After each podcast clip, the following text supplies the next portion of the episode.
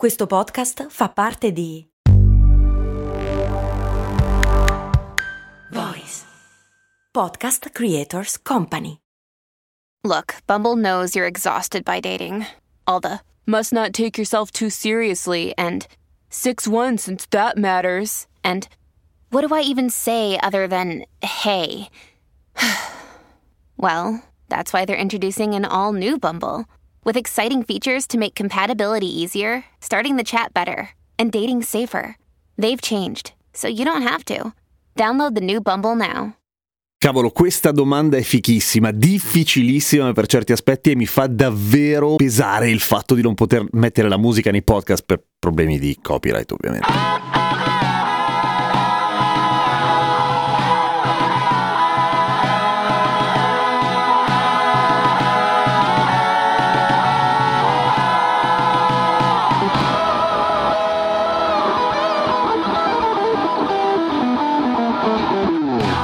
E la domanda è la seguente, è di Jul che dice perché quando ascoltiamo la musica con le cuffie fuori casa ci sentiamo dentro ad un video musicale e fighi?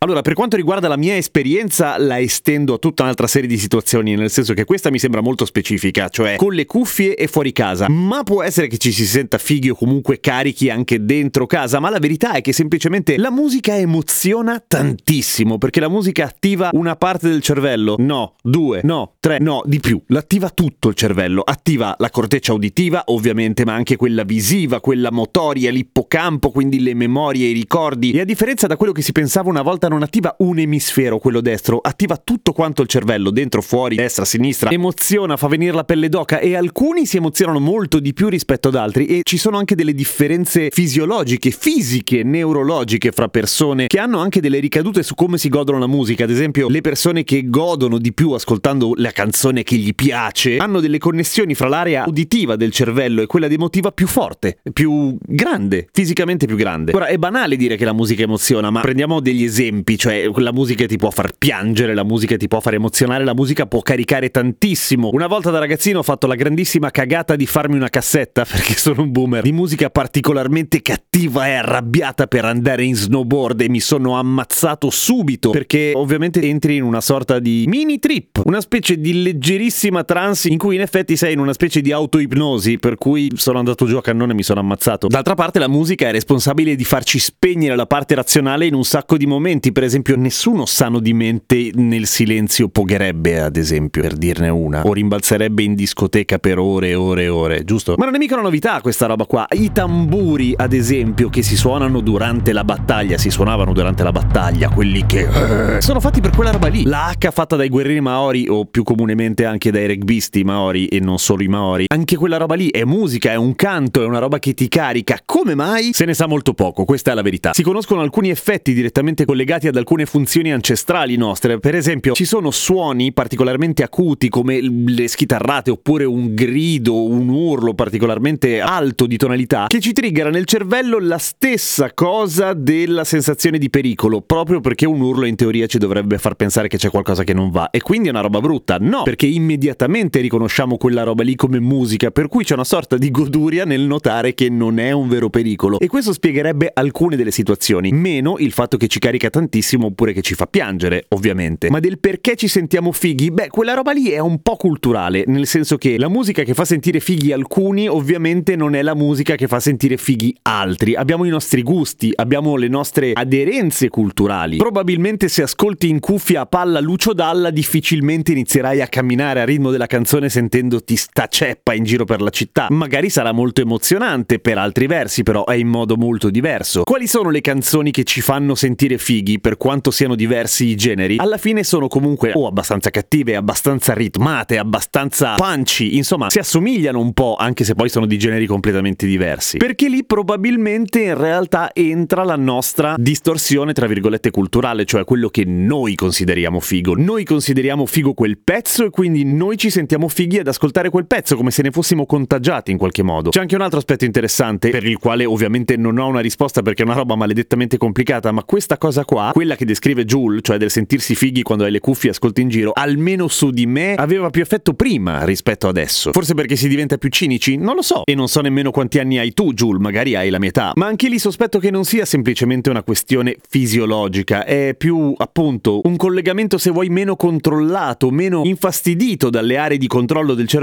con le emozioni che la musica ti suscita, per cui ci sta che sia anche quello. Poi questa cosa nelle ricerche nessuno se la caga, ma sicuramente deve avere un peso anche l'aspetto, ad esempio, aggregante della musica, cioè il fatto che noi ascoltiamo quella musica lì e che ci fa sentire quindi parte di una tribù in un certo senso. E anche questo avrebbe molto più senso nell'adolescenza, per esempio, in cui il fatto di cercare conferme o appoggi alla propria identità all'esterno ha molto più peso nel quotidiano rispetto all'età adulta. C'è un'altra cosa che fa ridere, e questa è strettamente legata ai gusti personali. Le canzoni brutte che non ci piacciono ci fanno produrre cortisolo, che è l'ormone dello stress, mentre quelle belle ci fanno produrre oppioidi, che sono delle sostanze che produce il nostro cervello che assomigliano ovviamente molto alla droga. Per cui ti fa sentire bene, ti fa sentire effettivamente bene, ti fa sentire meno il dolore, ci fa sentire più coraggiosi in determinate situazioni e a sua volta il fatto di sentirsi coraggiosi probabilmente è legata alla sensazione di sentirci, tra virgolettone, fighi, che è ovviamente un termine molto ampio, e ovviamente più morbidoni lacrimoni quando ci sono le canzoni che ci toccano particolarmente il cuoricino, anche se spesso sono legate ai ricordi, ma non è detto. Sfido chiunque si ricordi la prima volta che ha ascoltato Creep, ad esempio dei Radiohead, probabilmente si è emozionato in quel senso lì che punta a emozionare Creep. Sono una merda e lei, slash lui, non mi ama. Stessa roba per tornare alla pelle d'oca, non tutte le canzoni valgono per tutti, ovviamente. Io ho la mia canzone da pelle d'oca e in effetti assomiglia a quello che dice una ricerca a proposito dello scampato pericolo, no? Dell'urlo che ti fa pensare a qualcosa di cattivo che poi non lo è, ed è The Great Gig in the Sky dei Pink Floyd, dove c'è Claire Torrey, una cantante ai tempi completamente sconosciuta e ora invece del tutto sconosciuta se non per The Great Gig in the Sky, che fa dei gorgheggi pazzeschi tutti improvvisati che